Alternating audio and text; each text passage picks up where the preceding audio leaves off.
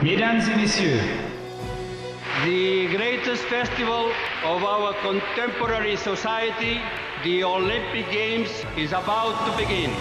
This is gonna be close. Oh!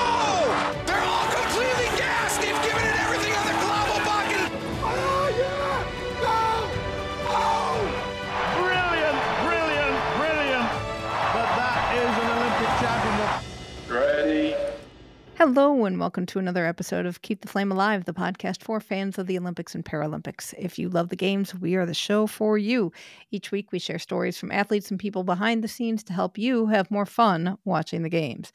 I am your host, Jill Jaracz, joined as always by my lovely co host, Alison Brown. Alison, hello, how are you? qualifiers and test events and training videos. Oh my. There has been so much sports this week, it feels like. In Mhm. October, other than here in the US, we have football and the end of baseball season coming up. But it just feels like qualifiers are everywhere this week. and we've gotten just tons and tons of announcements about athletes going to the Pan American Games. It's really been exciting. Lots of news flying. but it keeps all those sports federations on their toes, right? They are busy, busy, busy. And one of those busy people is our guest today, TKFLASTANI, Phil Andrews. We are happy to welcome him back to the podcast. Last time we talked with Phil, he was CEO of USA Weightlifting, but in July 2022, he became CEO of USA Fencing. So we talked with Phil about his new wish role and what he hopes to see for the organization in the future. Take a listen. Phil Andrews, welcome back to the show. Last time we talked to you, you were CEO of USA Weightlifting, and now you're CEO of USA Fencing. You've been in that role for a little over a year. What's it been like? I put the barbell down and pick up the sword. It's lighter. it's a start, you asked. More seriously, fencing's a very interesting sport, wonderful community, very smart community, very well educated as general rule, very large in the Ivy Leagues and the Ivy adjacent schools, big NCAA sport. Much more focused on youth sport than weightlifting is. Weightlifting is a very adult sport generally. Uh, it will not escape many people's attention who listen to this podcast often that we in weightlifting had one or two challenges in the international sphere with the IWF. Happily, though, I think they're making progress on that front in my former sport. Here we have some challenges, there's no question, and I'm sure we're going to go on to talk about one or two of those coming up, but much, much less than we did in the sport of weightlifting. The FIE and IWAS, which is our international federation for, we call it para fencing, worldwide it's called wheelchair fencing in the Paralympic Games. One of your guests recently, Ellen Geddes, is doing really, really well, and we expect to see her in Paris as well. So it, it's been a great transition. We're about 40,000 members, and so it's about double what we had at weightlifting, a little under double. Really interesting, as I say, community that, that fencing has. It's a very tight knit community, very passionate community, and very, very intelligent community, like nothing I've ever seen in sport. That's not to say that sounds like I, I mean other sports are not so smart. I mean that just one's particularly smart. I still didn't get that right, but still, it's, but you- it's I been mean, good. You, you do have a lot of people who go on to compete at very high level universities, and that Yes. lends itself. And it it probably you have a different way of thinking across membership than you would for weightlifting, and the concerns are probably very different between the two. Well, yes, for a number of reasons. First of all, the sport's you know different. We fence each other. We literally go to bouts with a what is a weapon that originates in war against each other. So that's that takes one step of personality compared to weightlifting, where you're effectively you are going to battle, but that battle is against gravity and your own mind. That's one set of, of, of different minds. So you also think about the personality of the average weightlifter and the personality of the average fencer. In fencing, you're really solving problems. How do you defeat the other person? How do you get round their ability to defend themselves with their weapon? Uh, whereas in weightlifting, it's it's much more about technique and and your brute strength, obviously, to be able to lift that barbell in the best possible way that you can. And you're correct. The NCAA programs and the Ivy League in particular are, are really important to fencing. And a lot of people get into fencing in part to go into engineering, law, medical, and similar professions through financial services as well, through their education that they receive as a part of their career in fencing. And if you look at the amount of fencing universities out there, the majority of them are really good universities. I, I had a conversation with, not quite sure, but I would imagine they're a top at least 35 university in this country. Maybe a shade lower than that, I guess. And they said, We're the academic poor of fencing. And I'm sitting there at the other side of the table going, I did not go to a university anywhere close to as good as the one I'm currently sitting in.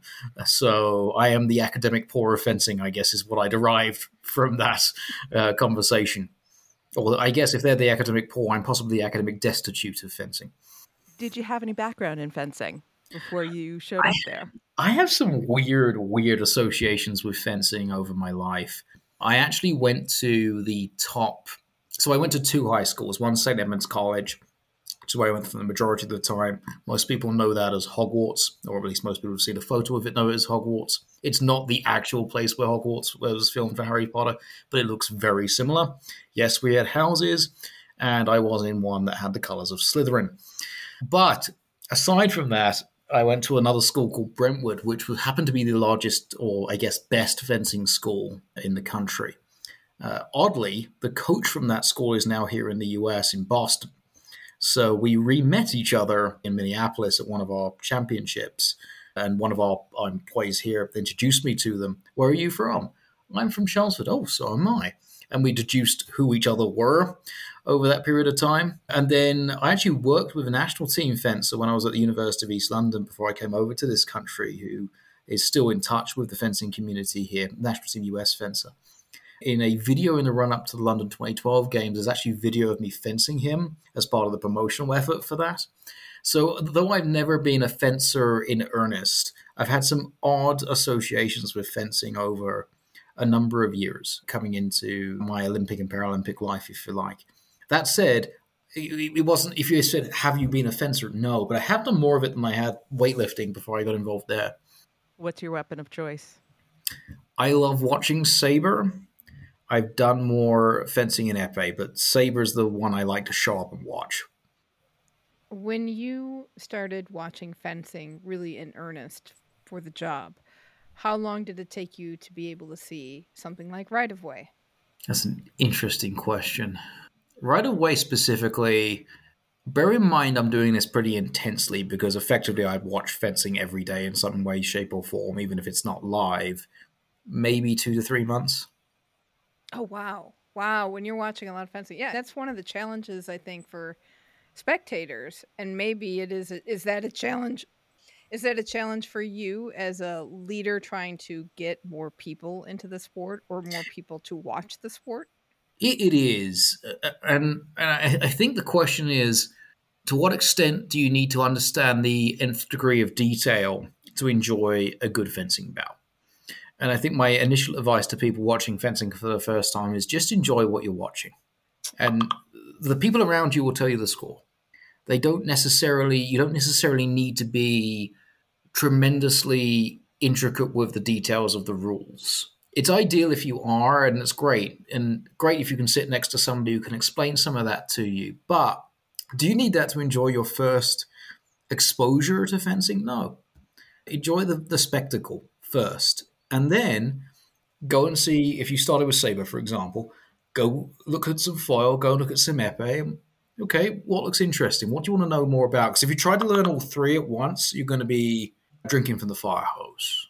What kind of challenges were presented to you when you first walked in the door? So, fencing had a challenging time during the pandemic. As a national governing body, we went through some governance issues, some safe sport issues, some staff turnover issues. Uh, our revenue was a challenge. Fencing, interestingly enough, not through the sport, but through the cost of doing business. So, in other words, the travel commitment. Fencing competes more overseas than at least any other sport that I'm aware of. Uh, and that cost is enormous on people. So both the domestic travel that you need to do to go to North American Cups or NACs as we call them, and then the international travel to go to Cadet and Junior World Cups or even Senior World Cups is enormous. both on the people who are self funding, generally at the younger ages, and even the top athletes who we're funding, that cost is enormous. So, in order to keep up the pace of the cost, you've got to keep up the pace of the revenue. And that's been uh, some of the bigger challenges. Uh, so, you know, there was a lot of, through those governance and safe sport issues in particular, there was a lot of mistrust of USA fencing and a lot of wounds that needed to be healed and still do. So, a lot of that came down to what do we do to bring the community a little bit more together? What do we do to bring the community a little bit closer between quotation marks USA fencing and the, the community? And how do we get away from the mindset of there being a USA fencing and the community separately?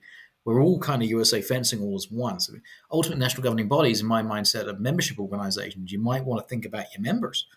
So that is a collective good, for want of better terminology, is it was the challenge. Okay, we got to talk about the safe sport issue. We have to talk a little bit about about Alen Hadzic. Yeah. You walked into this. This was not under your watch, and yet this ended up on your desk. Yeah. How do you start dealing with something that you inherit like that? I think there's two sides to it. There's the side of let's own what happened some people went through an incredibly challenging experience as their as part of their participation in our sport. We need to stop thinking about whose fault it was and start thinking about what we can do about it. The USA Fencing were not the ones making the decision or the ones delaying the process. That was the US Center for Safe Sport. We can't do anything about that.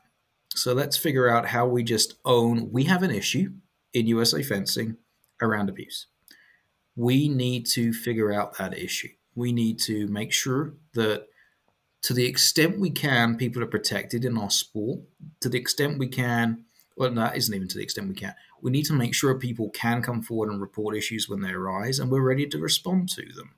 And people have confidence in our ability to respond. So, you know, the Alen issue shouldn't just be about Alen Hadzic. It should be about, okay, what can we learn from this issue, which clearly went wrong, both in the fact that Alen was able to do what he did, and also in the more perhaps more importantly than that, in the response to that. Why it took so many years, why it took so many years after the incident to even there to begin to be something to be done, why the process in place allowed Alen to continue to participate in sport for as long as he did. And I say that, by the way, with a recognition that there is still an arbitration process underway in, in that particular case. But yeah, it wasn't under my watch, but I'm still running the organization which it affected and the community that it affected. And I think there's two ways you can look at that. You can either go, okay, this wasn't any of my problem, let's move on with life, or you can just go, oh, this is part of what happened in fencing. It's part of the culture of fencing. And that we need to face head on and go, we either have a problem, we don't, and let's just be honest and say, yes, we have an issue that we need to address when it comes to potential abuse in this sport. And it's not just Alen, there's other cases as well. They're a minority, they're a very, very, very, very small minority, but we need to address it. So, one of the issues with that was the Tokyo team did not Mhm. feel heard. And now you're taking over. You've got these elite fencers who don't feel heard by their community. Do you literally sit down with them? I mean, how did you address this on a more personal level? I'm not going to suggest I've spoken to every single member of the Tokyo team about the specific issue. I've spoken to some of them, and certainly some of them who are front and center of the issue. And you know, to your point, it is about hearing them. What was their experience? And being, again, honest about where we can do something about an issue and where we can't. And this is not deflective, it's just part of where the process is today. The process needs to be better. There's not a lot that USA Fencing specifically could do about a lot of the issues that happened specifically in Tokyo, in part because for those, I, I'd imagine most people listening understand this, but to this particular podcast, but basically the Olympic Games itself is pretty much the jurisdiction of the US Olympic and Paralympics Committee, whereas an FIE event, Federation Internationale de Escrime, those events are more our jurisdiction. There's still relationships in both cases, but if you like, the senior body deciding who gets to go and owning that delegation is different for those events, which is why I make that distinction. So there was a limited amount that USA Fencing could potentially have done better in terms of our own relationship with elite athletes. And I will say that some of the staff who are still here that are actually valued by our elite athletes are, interestingly enough, our sports performance team. So, who are the ones closest to the athletes? Again, I'm not suggesting USA Fencing got everything right. But what I am suggesting is this is where we have to listen to those athletes and not just those athletes. We also need to listen to our wider community, particularly those who have suffered in the face of abuse.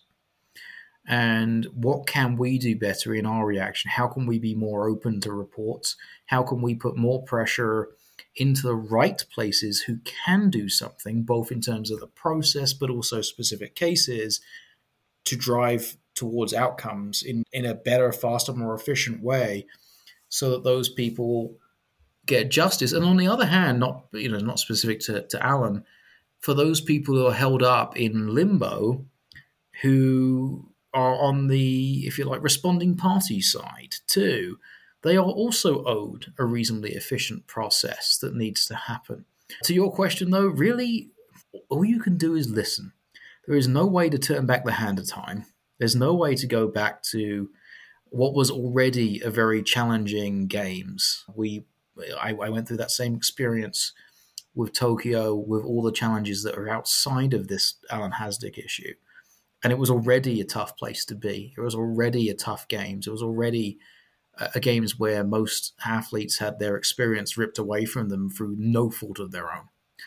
And then you had this put on top. Yeah, that's a rough experience to start with before you've not feel before you feel like you've not been heard, and that's a reasonable feeling. Okay, let's go from one controversy to another. Sure, You know, why not? let's keep it tough here, Phil. The relationship between USA Fencing and FIE. You know, you Uh-huh. came from weightlifting where the National Federation and the International Federation had some issues. Let's put it quietly that way. What's happening with FIE and USA Fencing? So, look, the FIE and USA Fencing have, a, have overall a very good relationship, interestingly enough. Where we have some somewhat differing views is the Russia Ukraine conflict. And that's where you've seen USA Fencing, in partnership with a number of European bodies, of course, not least the Ukrainian Federation, advocate for a retention on the ban on Russian participation and Belarusian participation in an FIE event. We maintain that's where we'd like to be, but ultimately we as a group lost a vote at the Congress. So the FIE has now allowed uh, Russian athletes and Belarusian athletes to qualify through the AIN process, the neutral athlete process. Overall, my view is that's been done relatively well. There is an American on the exco of the FIE, and COMEX it's called in, in fencing. And there's the same American sits on the working group for that particular process. Uh, It's fairly well known that that there was a letter that we wrote to the FIE pointing out that there was a number of athletes who may not qualify under the recommended recommended requirements for being a neutral athlete. To be quite fair, I've seen that ad- adhered to fairly well. Does that mean that we agree that they should be able to compete? No. We still maintain that Russia and Belarus should not be participating, but in the event that they have, the rules have been adhered to. I'll give them that, and adhered to well. So overall, it's a, it's a decent relationship. We are continuing to host FIE events. In the United States, we have the World Veteran Championship coming up in just less than a month, and then the Foil Grand Prix next month. And you're about to tell me, yeah, but in weightlifting, you also hosted some World Championships, and you're right. So it, it's and, and these relationships are always complex.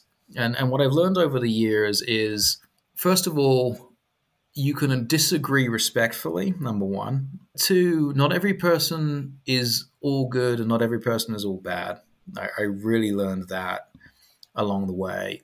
And three, these are very complex organizations with a lot of pressure put on them. I don't know the last time I came on whether it was during the sort of heat of everything with COVID and with the IWF and whether I was inside the IWF at that point. But that also gives me an additional perspective that I didn't have in my days before that at weightlifting from the international side. And so I'm not necessarily defending the FIE on this, but I'm just trying to give a balance of yes, we disagreed with the the general FIE position of inclusion of Russia and Ukraine, and we still disagree. But I will say that they've kept their word when they said we will adjudicate this according to the rules set down by the IOC. Teams are out. They are doing a decent job of looking at the military athletes. But do we think they should be competing, Russia and, and Belarus? Absolutely not. Have any of your athletes expressed intent or thought of boycotting matches? It's been discussed. I believe we have had AIN opponents. I may be incorrect in saying that, but I believe we faced at least one at Worlds. I'd have to double check that fact. As you know, there was obviously Ukraine neutral athlete matchup, and I'd be surprised if that wasn't on your list to talk about because that ha- that's a separate issue to what we addressed first. And there has been discussion about that. Certainly, we've had some discussions about what insignia might be appropriate to show support for the Ukrainian athletes. Uh, both myself, one of our athletes, Kat Holmes, and a couple more cats was the one behind this. Uh, we donated to the Ukrainian fund um, on a per touch basis. Uh, Kat did that through her participation in Grand Prix and World Cups. I did something called Fence with Phil at one of our NACs and matched the donation both to USA Fencing's foundation but also to the Ukrainian uh, effort. Their our foil team wore some insignia right after the decision was made, and that was appreciated by the Ukrainian athletes. There are some athletes who have discussed boycotts. Here's the challenge if you boycott a match or bout, you then essentially forfeit that bout and theoretically could be given a, a, a ban or suspension for that, which affects directly your ability and potentially Team USA's ability to qualify for Paris. So I think on the whole, there is a a general thought that they it, it's not no easy way of saying worth boycotting and protesting in that way. There might be better and more efficient ways to to protest that. The discussions I had with a couple of athletes on that talked about the only way that that might really make a splash and makes fundamental change is if very significant amounts of athletes, not just Americans, all boycotted together. And you're seeing athlete based change happening, perhaps in the most extreme example and a very different subject matter in Spain. If you look at the protest, and very reasonable protest in my eyes, of the Spanish national team, the Spanish women's national team, which essentially caused their head coach to be fired and then the resignation of the president of the federation. Woefully too late, in my opinion, but at least it happened. It was really because the athletes said, Look, we're not playing as long as this guy's there. And in order for there truly to be an athlete based movement on changing that rule, it would probably need that volume of a significant amount of athletes from multiple countries to say, we just don't agree with this decision. And there might be some who don't feel that way too and say, yeah, okay, this decision, I'll fence whoever I need to fence. Thank you very much. I'm not so interested in this decision. I think the average athlete that I spoke to, though, cares deeply and very much feels that, that Russian and, and Belarusian athletes should not be competing in FIA events right now. You know, several months now removed from that decision, I think there's at this point getting on for close to six months, I believe, since that decision was taken, and through a World Championships, I think there's a general thought process that we are where we are with that decision. It's been made, it's a closed issue, and we need to just fence and get our best. Whoever comes up against us, we'll take him down. And it's so complex because both Russia and Ukraine are powerhouses in the sport. Correct. I mean, these are not just there's a couple athletes here and there. I mean, these are your your gold medal favorites coming into these competitions. It's and Belarus as well, but Belarus is not a, a superpower in this sport. But Ukraine and Russia very much, and of course the the presidents of both Olympic committees actually fenced on the same team together in 92 as part of the unified team, plus the president of the IOC is a fencer. So there's a lot of politics involved here and a lot of sensitivity. Plus, you know, ultimately, if you think about where uh, individual athletes, but athletes with a passport that says either Russian Federation or, or Belarus, might come up against each other. We're the we're one of the very few sports based upon effectively a weapon that's used in, in a combat situation. You know, us archery, rifle is where you're going to see that. So there's a lot of sensitivities and a lot of different ways that are attached to fencing specifically when it comes to the Russia-Ukrainian conflict. And a lot of very sensitive issues at the very highest echelons of, if one of the terminology, sport politics. Plus, of course, Alisher Usmanov was the president of the FIE until this conflict and has stepped aside as a result of the conflict in order that because of the, the sanctions held against him, along with most Russian IF presidents and Belarusian IF presidents. I don't think there was any, but if there was, I'm sure the same would have applied, with the exception of Kremlev uh, at, at boxing. I think he's the only one who didn't step aside. But again, I'm, I'm not going to open another can of worms and you know, spill them everywhere. So, because that's a whole different kettle of fish. But it, it is, you're right, it's a sensitive subject in our sport. They are large people. And I think as well on a personal level, I've not been involved in fencing for long enough necessarily to affect me, but athletes have. Athletes have often been competing for 5, 10, 15, sometimes 20 years against these same athletes. And so coaches certainly have been there and they've competed against these same people. They've been on teams in some cases with these same people who might be Russian uh, coaches who have come to different countries, including the United States, Ukrainian coaches who've come to different countries, including the United States and they are now facing challenging internal decisions in a way because how do you feel about this when you know the people personally and you may not have a problem with them personally but you fundamentally have a problem with Russian and Belarusian participation, or you may not, depending on the person. So that's very, very challenging for some of these athletes and some of the, the coaches and, and indeed the administrators around the world because you've got to separate issue from person. Let's go to happier things. Thank you. I wasn't going to keep you there forever.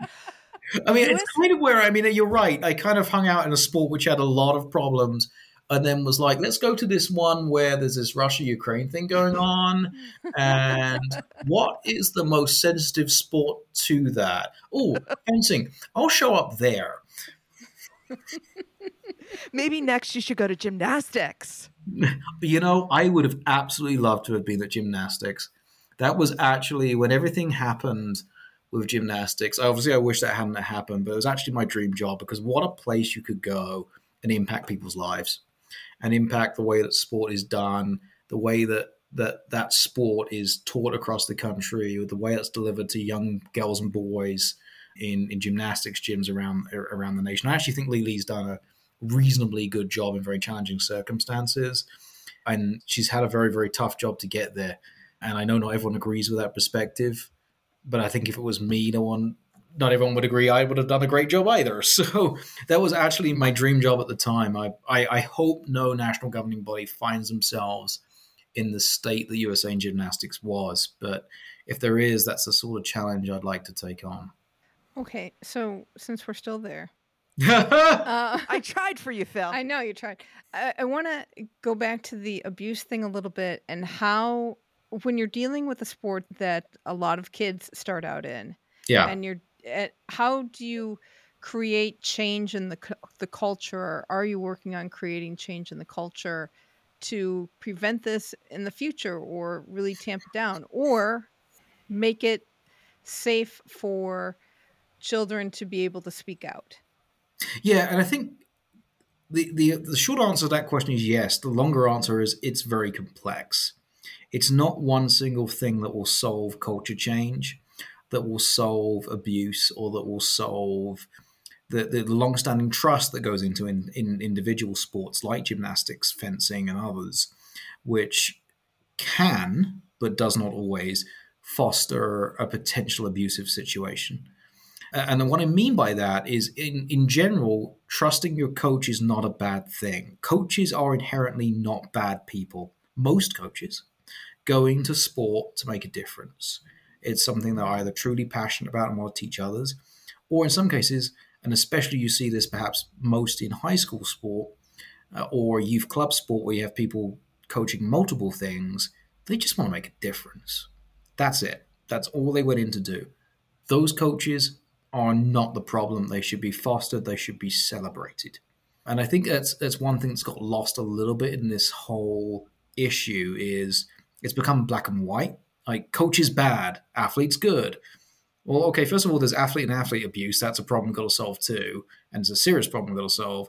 Second of all, 99% of coaches really fantastic. 1% of coaches bad.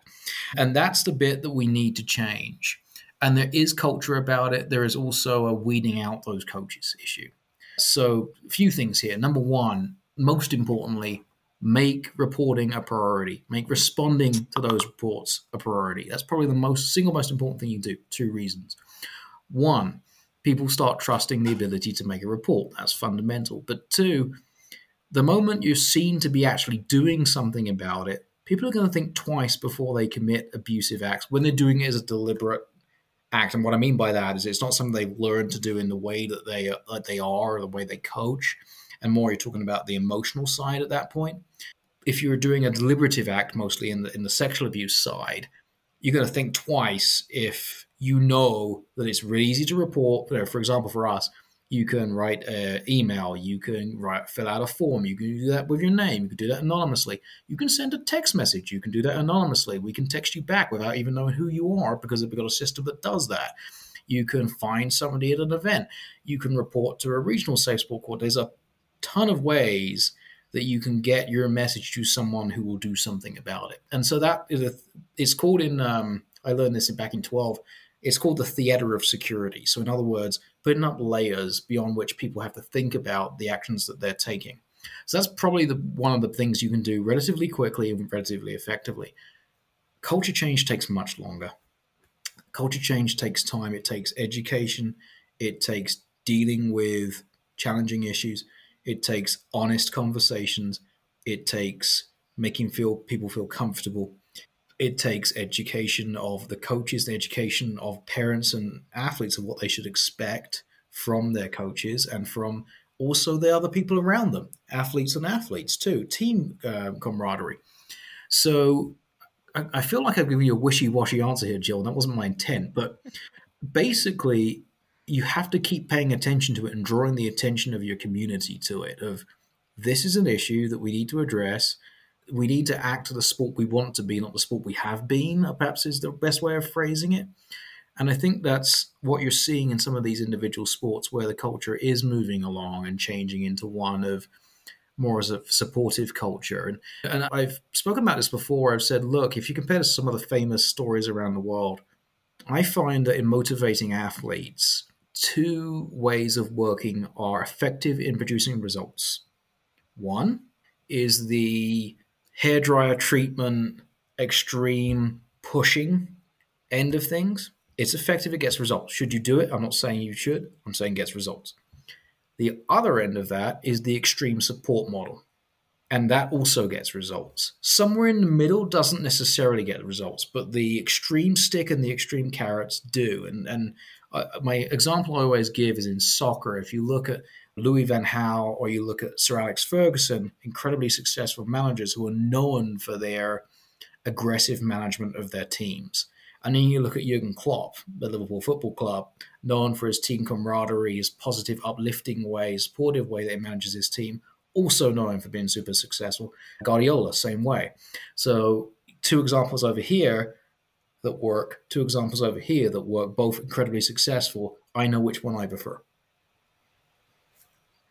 Uh, We're smarter than that, Alison. no, you have to. No, it was perfect. I'm teasing myself because I'm like, I know what he means, but I just don't know who these people are.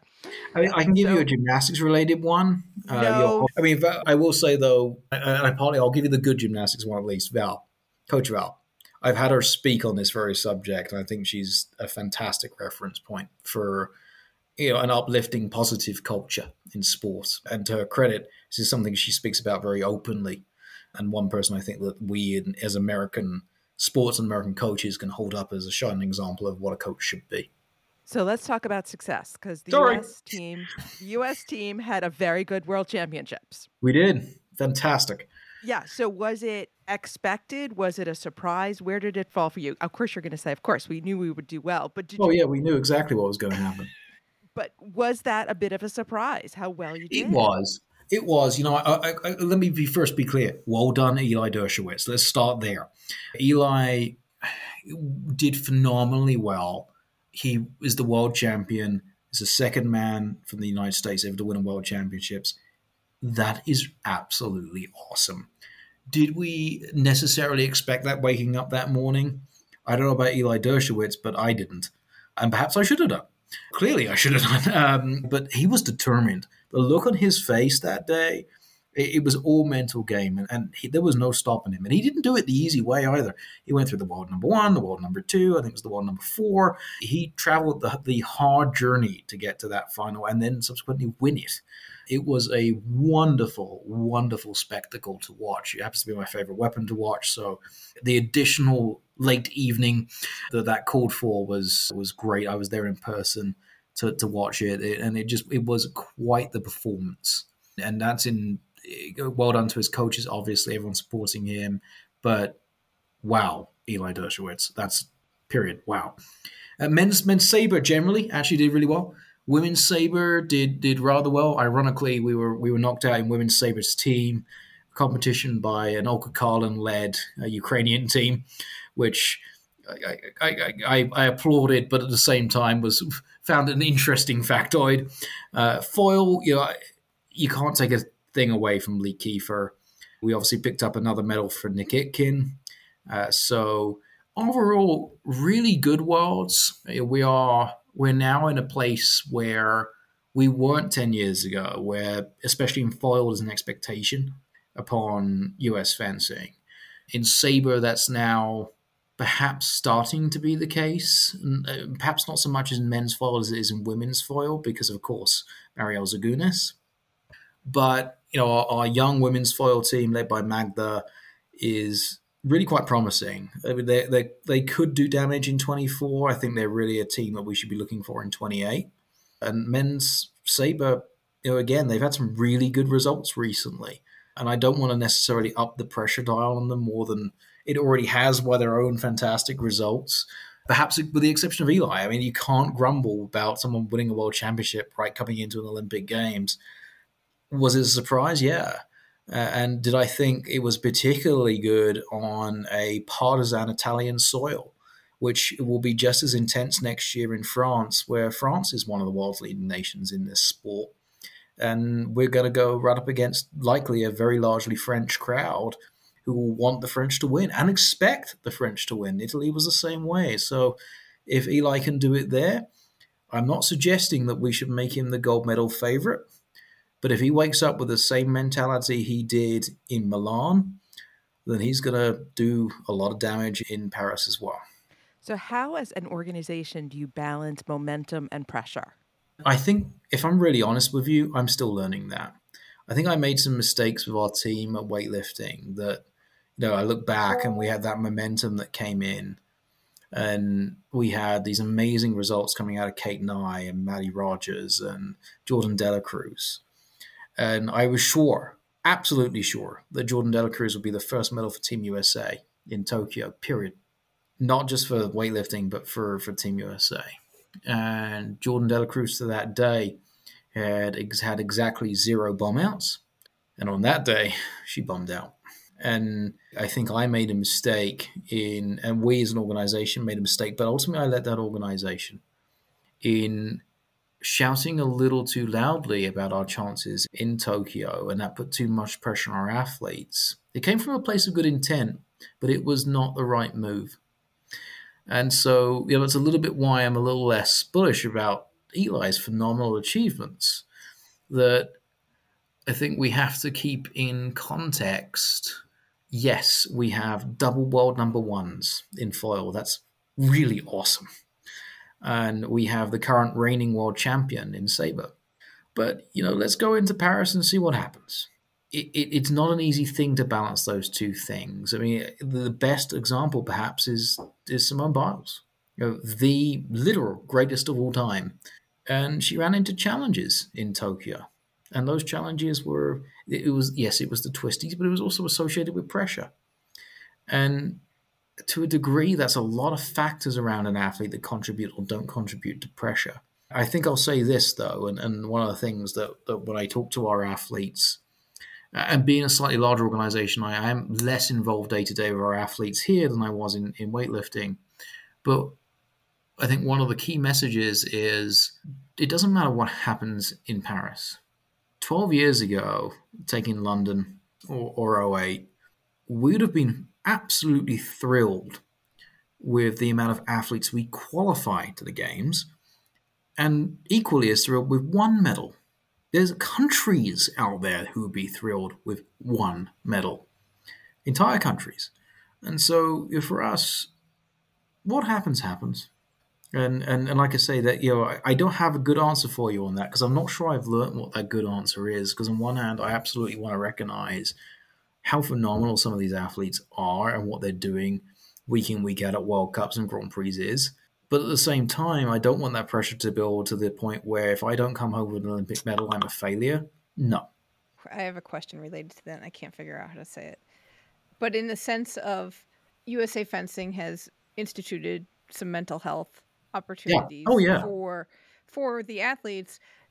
Do you find that that helps them balance some of this pressure or you know it, it's it's hard i'm still trying to find out what i want to say because it's interesting to see you try to change your approach to like the excitement about the olympics which is the the pinnacle yeah sport and for a lot of sports but also understanding the immense amount of pressure an event that big brings to athletes and and yeah trying to make it fun and exciting versus like, oh, you better get a medal or. or yeah, and, and, some of those things are almost opposing, Jill, in nature, right? And and mm-hmm. you know, it, it's and I think you know, building culture of support around people is is really important, but also making sure that support isn't overbalancing into almost cheerleading and because sometimes that's appropriate sometimes people need that sometimes they want a little bit of pressure but it's balancing all of those things in the melting pot is really not easy and you know, we I've always been of the viewpoint of extreme support versus extreme pressure is the or extreme stick. We talked about already is the right way to go. And I think you've heard that from me before, and hopefully you've seen it. But you know, in balancing those things out, yes, the mental health offerings are important, but it's more important to get the whole atmosphere right. And frankly, and you know, to to Alison's point earlier, it, the atmosphere in Tokyo wasn't right. It wasn't conducive to performance because you've got to worry about this issue that's happening over here. It certainly takes away from the pressure on you to perform because ultimately everyone's distracted by that issue. But it's not the ideal scenario for an athlete by any stretch of the imagination from a mental space perspective or frankly from a physical perspective either. So, yes, mental health is an important part of that, a big part of that, but it's also it's not just the mental health offerings of here's someone you can talk to, it's the mental health care in terms of I care about you as a human being as opposed to I care about the medal you bring or do not bring home. And by the way, the worst place in the world is not fourth place at the Olympic Games in most sports. It's also the one who doesn't make it because they were next to the team. And those people actually get forgotten more often. Let's and need outreach. They need support. Honestly, people need to know that they're cared about, and they're cared about either way. You mentioned Mariel Zagunis. Mm-hmm. It's been ten, almost ten years since she won gold. Are you starting to see a legacy in like growth in women's fencing due to her? Yes, women's fencing is growing. Yes, women's fencing in Sabre perhaps particularly is growing, though I don't necessarily know because a lot of the, the weapon of choice is partly based upon well, what clubs are near me and what do they teach. So there's certainly a legacy in, in Oregon. Uh, if you look at, at Magda, for example, Magda is basically from Oregon. She's lived in Colorado as well, where her dad Adam, her coach Adam, has lived. But Magda is also from Oregon. That's not coincidental. And there's certainly a legacy of people coming behind Mariel who've been inspired by Mariel. Mariel still does quite a lot in the behind the scenes, for want of better terminology, to spread women's fencing. She's still an ambassador. Award for service to growing women's fencing is named in her honor. We created that award last year as part of encouragement to grow women's fencing. But I'll be honest, we still don't have enough women's fencers. We're nowhere close to 50 50. We're nowhere close to parity. It's not good enough. It needs to be more. There needs to be more effort placed upon bringing more women into the sport at all levels athletes, coaches, referees, and so forth. That's not to take a thing away from the efforts that have been made successfully or from Mariel, but it needs work. It needs more people, more effort placed on it, more funding as well placed behind it. And it, it's something that we need to focus on is bringing more women into the sport of fencing. That's, again, we have some phenomenal human beings. We have Mariel Zagunis, now we have Lee Kiefer, who's making an impact today. Yes, there has been an impact. Yes, there has been an uptick. Is it directly related to Mariel? I, I, it's got to be in part, right? There's no way that someone of that level of success, who, you know, at very least, this, she set a culture of winning. That's really, really important when you change the trajectory of performance in the Olympic Games of a federation you need to do that. Back, you, you guys talked to me my weightlifting days a fair bit, and so you know part of the reason we went to some some lower down tournaments was to do that, was to set that culture of winning. And CJ Cummings made that impact in weightlifting, and that fed through the entire program. And I think Mariel's win has done that in fencing, because to my point about Eli Dershowitz, Eli Dershowitz obviously isn't a female fencer, but he woke up that morning and was absolutely sure he could win the world championship I'd argue that as good as Eli is, his belief, his sheer unadulterated belief that he could win, probably doesn't exist without Mariel Zagunis. Because that culture of winning, culture of belief that you can do it, really came from her. So we had Ellen Geddes on. Wheelchair fencing is growing. It but is. how do you help it grow? it's wheelchair fencing or para fencing as we call it is a real challenge. And like women's fencing we just talked about it's somewhere that absolutely needs to grow. Fencing generally needs to go right? Saber is the smallest weapon that needs to grow. Women's fencing is well under 50% that needs to grow. Para fencing is in a materially just different spot. There's 40 odd thousand fencers active in the us and there's less than 100 para fencers so that tells you the challenge and there's a few reasons and a few issues. Ellen herself only really found fencing through the Shepherd Center in Atlanta. And very kindly, she actually fenced me in foil there. She was the first fencer I fenced in foil.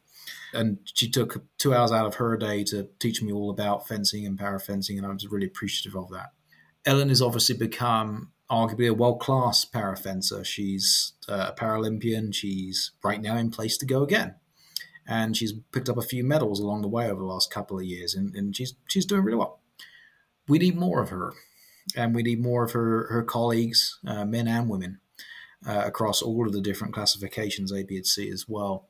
So there's, there's a few challenges that exist and don't exist in other sports. One is cost of frames. So it costs about five thousand dollars for a frame set. So not every fencing club in the country has a para fencing setup and some feasibly cannot set one up because they're not accessible enough as a club. Uh, there's a club, for example, I visited in Boston, which is at the top of a very old building. Uh, it's a wonderful club, very nice club, but even if I paid for their para fencing frames, there'll be no point because you can't get to them. So it's it, it, there's some issues there. A second issue is in para fencing, you typically fence two of three weapons. Uh, sometimes th- all three weapons. So Ellen will usually compete in in foil and epee, though I wouldn't necessarily want to fence her in saber either. So in that case, you need to have a club that knows how to coach somebody in more than one weapon. Okay, that's overcomable. And you need clubs who will focus on that outreach. So I think one of the things we've got to do is uh, accept that para fencing is just a different spot of its evolution than able-bodied fencing, meaning that we need to put effort primarily into bringing people into the front door.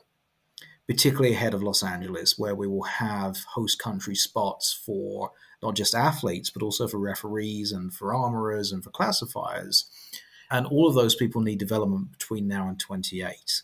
And we just talked about Mariel Zagunis, and, and that's probably you know a good analogy. Pre Mariel Zagunis fencing is was still probably stronger than where para is today, but para needs a lot of help and work to become the sort of powerhouse you're seeing from from GB, for example. We can learn a lot from Great Britain, so to a degree, Italian uh, and French para fencing, Hungarian para fencing, all strong and additional strong powerhouses uh, in the able-bodied side of the sport too. GB is a more interesting one for me because they're not necessarily a powerhouse in the able-bodied side of the sport, but done really well at producing para fencers. This year, we, we took on our first full time para fencing manager who's there just to concentrate on how do I make para fencing better in this country. But we've got to put more, again, more time and energy required in that area to bring it up to the same level that we're seeing in able bodied fencing. And that starts with people being able to get into a chair in the first place and be able to fence and, and knowing that's an option to them if they do want to explore para sport in general. And in para sport, there, there is the opportunity to try a sport and perhaps move to another one. Rick Swaga, who's one of our athletes on our national team, started, for example, in wheelchair basketball and swapped over to fencing because he liked it a little bit more. That's okay. You can do that. Can we just clone Bebe Vio and send her to every country? Just everyone gets their own of her? Well, yeah, there's that possibility too. I mean, that's helpful, but you know, uh, interestingly, we talked about that. The program there was good as it was. The program there was helped in the same way we were helped by Mariel. What are you excited for for Paris? Besides the fact that fencing is just going to be an amazing location. Oh, yeah, I was going to say. I mean, Paris, Paris for fencing is pretty cool. We have the best venue in the Olympic Games. We have the perhaps best in terms of the the home sport advantage, if you like, where people are going to be like they were for karate and judo and, and other native Japanese sports in Tokyo. Before, of course, the, the, spectators weren't allowed, like it was for cycling in, in London and rowing. It's that special crowd you're going to see in Paris. And I, I am going to say, I know you said besides, but sorry, that's certainly one I think we should be excited about. And then, you know, I'm actually really excited about women's saber because I think that's a team that's really interesting for the future for what we're going to do in 28. And maybe they'll pull off a surprise in Paris that we can have a fun time celebrating, just like we're celebrating men's sabers victories in Milan. But yes, we have some great chances in foil, but I'm really excited about that young, up and coming women's saber team and seeing what they do between now and Paris, in Paris, and then what the future holds for them going into Los Angeles. Well, thank you so much. Been great talking with you as always. You guys too. Appreciate you having me on. It's really been fun, and I, I listen. I, I, won't say I get every episode, but I listen to the majority. And this is one of the best podcasts for the Olympics out there. So oh, I try. You. Thank, thank you. you. Hold on. Thank you so much, Phil. You can follow Phil on Instagram. He's a dot Phil. And he is a good follow on LinkedIn as well. We will have links to both of those in the show notes. A reminder that this weekend we will be at the Olympian show at uh, the Hotel MDR in Marina del Rey. That's October 12th through the 15th, Friday, Saturday, and Sunday. So if you are in the area, please come down and see us. We have fancy new pins to show people. It's very exciting. We'll have a whole bunch of stuff and we'll have a lot of our pin friends around. It's going to be a great event. So we would love to see you there. And we will have a Kickstarter coming up pretty soon. It's going to be in a few weeks. Absolutely. the weather gets colder and the Kickstarter gets hotter. Right. We will be having a Kickstarter to help cover some of the costs for Paris 2024, as I spent a chunk of this morning wiring money somewhere. I hope it went to the right bank. Somewhere in France, someone has your money. right. The bills are coming due and the costs are real, and we are working on getting there, and we will need your support to make it happen. Uh, also, thank you to our patrons. If you'd like to become a supporter, that's flamealivepod.com slash support. Patrons will be getting a new bonus episode coming up soon, we've been doing rule changes that you can look forward to in Paris 2024. So we'll have another one of those episodes ready to go soon. And if uh, you aren't able to give money right now, that's fine.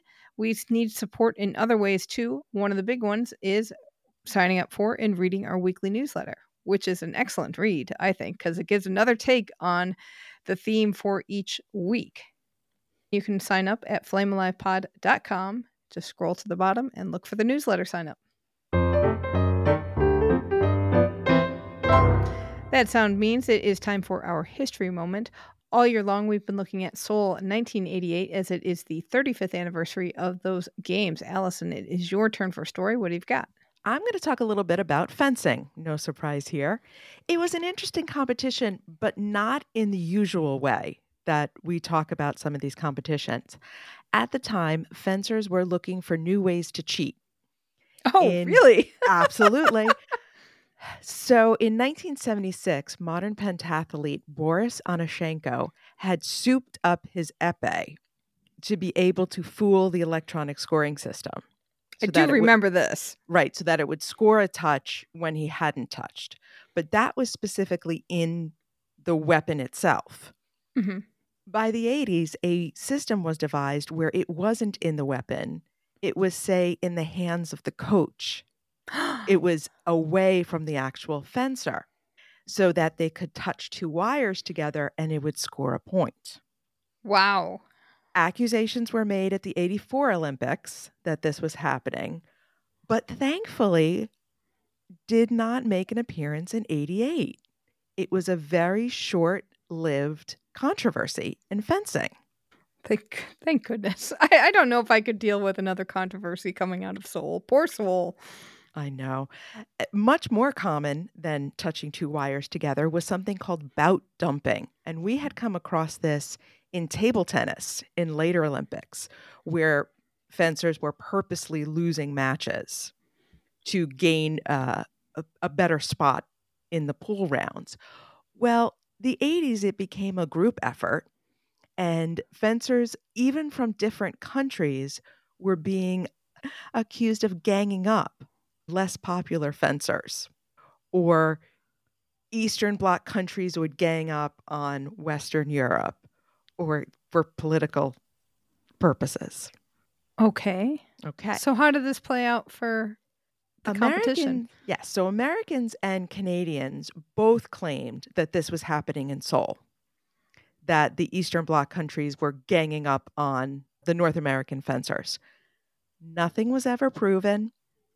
The Americans and Canadians backed down, showed it, and the, the issue went away. And it seems to have just disappeared from the sport, at least in terms of how people talked about it. So, whether bout dumping will be an issue we see in the future, who knows? Hmm. So lots of accusations at Seoul, but nothing untoward. Exactly. There were some happy things in happening in Seoul. In their last appearance at the Summer Olympics, West Germany won the most gold medals and the most total medals in all of the fencing disciplines with a total sweep of women's foil. Oh wow. Yeah. Sweden's Kerstin Palm competed in the last of her seven Olympics in individual foil, and Pavel Kolobov was part of the bronze winning Soviet epee team. He would have been forgotten as a fencer, but he later became Russia's representative to the anti doping agency. Oh. And his last meeting with WADA was November 2015 when WADA declared Russia non compliant. Wow. Wow. How the sword is extended throughout the sport.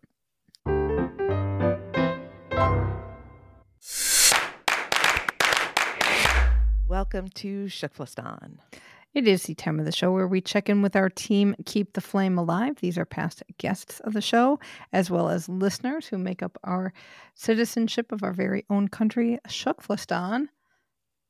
Lots of sports in action. Lots of sports. So, Luuka Jones finished fifth at the canoe slalom test event, but she won her first World Cup title in the kayak cross. Yeah.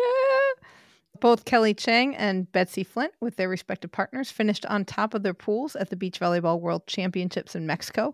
Semifinals and finals continue this weekend. Ellen Geddes finished ninth in foil at the Wheelchair Fencing World Championships in Terni, Italy.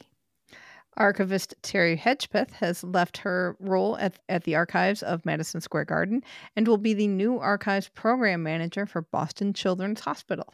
Oh, I know where she'll be. That's a great part of town. John MacLeod's documentary Conviction, the Steve Gentner story, has been named a semifinalist at the Phoenix Short Film Festival for October. And we have several TKFLASTANIs representing Team USA at the Pan American Games. That includes breaker Sunny Choi, karateka, Tom Scott, speed. This will be inline skating for Erin Jackson, sailors Stephanie Roble and Maggie Shea, shooter Tim Sherry, Taekwondo competitor Madeline Gorman Shore, Jordan Gray, who will be competing in the heptathlon, not the decathlon, and then hammer thrower Deanna Price. And Pan Am Sports is going to have more than 1,900 hours of coverage at panamsportschannel.org. Apparently, this is all going to be free to watch. So I know what we're going to be doing. Test event for us. Getting training, man. Start carrying that 20 pound backpack as you watch.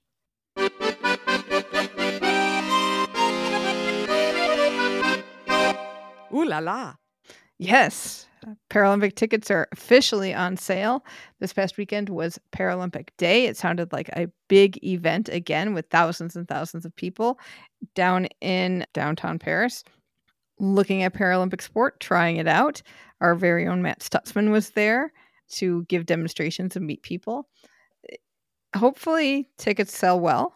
Have not I seen yet. so. Yeah, I haven't seen any results yet. They haven't published any sales numbers as of this Mm-hmm. week, but we'll see. hopefully. And then the it, it has been decided that the flame for the torch and the torch relay will be lit in Stoke Mandeville from now on. Apparently, they've just generated a flame. I I couldn't remember what Tokyo was, but they did not have the same process that the Olympics have, where the flame is lit in Greece. But now they will always light it from Stoke Mandeville, where that is the birthplace of the Paralympic movement. I mean, it makes sense with what the point of the flame is. The idea is you light it in Greece for the Olympics because that was the birthplace, Mhm. lit the fire, and then Stoke Mandeville being for the Paralympics. It it seems so obvious. Like, why haven't they been doing this all along? It's great, wonderful. Been a while since we heard that one. And this one makes me really mad. I, I, I know why, because the athlete in question had no choice in the matter. China has been dropped from the Paris 2024 eventing competition after a horse tested positive at the Olympic qualifier in Ireland in June. The horse's name is Chico. It is ridden by Alex Hua Tian, and they tested positive for altrenogest, which suppresses or synchronizes estrus in horses. That is unfortunate. China, I believe, came in second, but in Japan is going to replace China at Paris. And we didn't mention this last week because there was really no news to report, but they did have the cast did have the hearing for Kamila Valieva, and guess what? Russia wasn't ready. We're putting it off because we'd like to just have this thing going on for 475 years. Right. So apparently they didn't have enough time to put their case together or whatever together. They requested a, del- a delay, and it's been put off again until November sometime. See, now the horse had no choice. The Mhm. horse is innocent in this situation. Mhm. Kamila Valieva putting things in her own body. But she's not responsible. This was exciting news from LA 2028. The new sports at LA 2028 that would like to add to the Olympic program has been announced. This is big, These are a surprise. right? As always, many, many sports are clamoring to get on the Olympic program. So LA would like to choose flag football, baseball, softball, lacrosse, squash, and cricket. And that would be a 2020 format of cricket, which is a much shorter game. Out will be breaking. They did not get included again. So this is going to be like karate. Paris will be one and done unless Brisbane decides to pick them up again. I am not a fan uh, of this one and done thing with these the host gets to choose the five sports and then you've got these sports like breaking like softball was in and now it's out and now it's back in where how can a sport really build its grassroots if at any moment it's in or out I thought that as well in a way because with demonstration sports you had the well we're going to hope that it gets in the games. you This knew where you stood Yeah, this is a hope. We are applying or this is our our test for you. Please accept us in. And then this now the host city gets to choose the sports really does mean are we in are we out? It's almost world games in a way when they very much so when they drop sports and add sports and you don't know where you stand, that makes it very difficult for federations and for athletes to know what because you would think that dance sport would hope more people would get involved with dance sport or breaking because they're seeing it in the Olympics and maybe they will get a bump because people will see it and want to do it but the idea that they could become an Olympian is now going to be out of the question again until 2032 maybe. And I saw an interesting uh, article talking about this, and I'm sorry I don't have the reference, but saying that these host city choices have become a way to build participation in the sport. Instead of in the old days with demonstration sports, you had to prove that the sport was widely played to get in. So it's kind of reversing the sport is growing organically and then you get into the Olympics. Whereas this is saying, let's put it in as this host city choice, and that will make it grow. Because honestly, flag football, I know. I, and I mean, I watched it during the World Games, did not love it, except for the Italian quarterback who had the playbook in his back po- his waistband. That I enjoyed. And then the women's, Me- the Mexican women's team, who were so fast and they were really fun to watch. But the play was lopsided. There weren't that many countries involved. They have five years to get more teams involved, but that's not a whole lot. Not much. Other thing that I saw pointed out these are all team sports. What's happening with the athlete total quota? That's a big one. And squash would be the odd man out for individual sports. But yeah, what are we doing with this athlete quota? And again, I've read this as well. One little point, and I don't have the reference. Would they be able to define athlete quota as the number of the athletes in the village at any given time? So be in the village, get out of the village. See, but We that s- takes away the whole point of the Olympics being this unifying thing. Because one of the things that we've talked about with so many athletes was going to the opening, going to the closing, staying in the village beyond your competition, meeting all these people from different sports, going and watching, and being a team all together, cheering for Team USA, for example, in any sport. And yet we're taking this away for this. But softball's there. Hmm. I knew you would be happy with that. I love the fact that softball is in. It'll be interesting to see what baseball comes up with because, again, we don't have major league players unless something magical happens, which I doubt. But that's ba- baseball is one of those where you don't have a ton of, and softball too. There's not a whole lot of country representation. It feels like. I would say that if we went to the world rankings, we'd be pleasantly surprised at how many countries are participating in baseball and softball. At the Well- level, we don't know. Well, the one thing that's really good about softball that we're seeing actually in gymnastics this past week at the uh, Gymnastics World Championships, you're seeing a lot of new countries being represented at the high level of gymnastics because they're competing at American universities. And because the style of gymnastics has changed, the age is getting older. We're seeing a lot more college gymnasts going back and forth between elite gymnastics and college gymnastics. So you have, I believe she's from the University of Nebraska, who's going to be representing Algeria. Oh, right, right. So you have a lot of that cross pollination happening. And softball is very much that. So you have Canadian players, you have Puerto Rican players, you have Mexican players all coming to American universities and mm-hmm. playing softball. So I know that's regional, that's only right there, but I'm mm-hmm. sure that happens with a lot of other countries, especially in South America. Those players come to United States universities, and softball's a big university sport. It'll be interesting to see what the reaction is at the session. So, what's coming up is the IOC session, which is going to be this coming week in Mumbai. Cricket getting announced at Mumbai. I'm sure that will be a big deal. But I don't know if this is just going to be a rubber stamp or if there's going to be some discussion about really can we add five sports, four of which are team sports. Because even if you take out modern pentathlon and you take out weightlifting, which you may not because weightlifting is getting some praise for the overall it has given itself. Boxing. Well, they've already said that boxing is not Yeah, going to be out. true. Inside the Games had a big article about boxing and T-Bach talking about that because the International Boxing Association is the first ever federation to get kicked out of the Olympic movement. So they don't have a whole lot of experience saying doing that.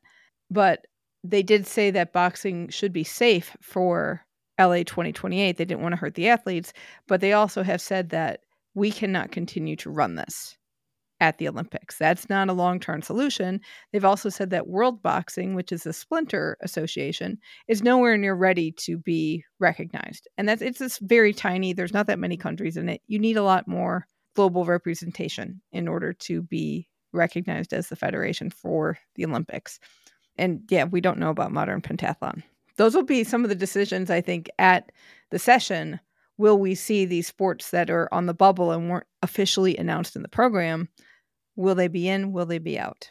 Right. And modern pentathlon and weightlifting nowhere near account for the kind of numbers that all these team sports would cover. Right. Even weightlifting, where there's lots of classes and there's lots of different forms there, but still, it mm, no. Yeah. But softball's there.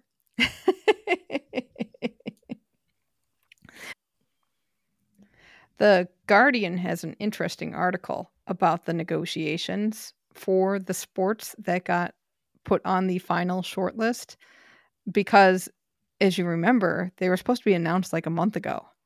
And apparently, there was a lot of heated discussion, it sounds like. Discussion seems like a very diplomatic word, but it sounds like it was very tense on the back and forth between the organizing committee of LA 2028 and the IOC to come up with this final list.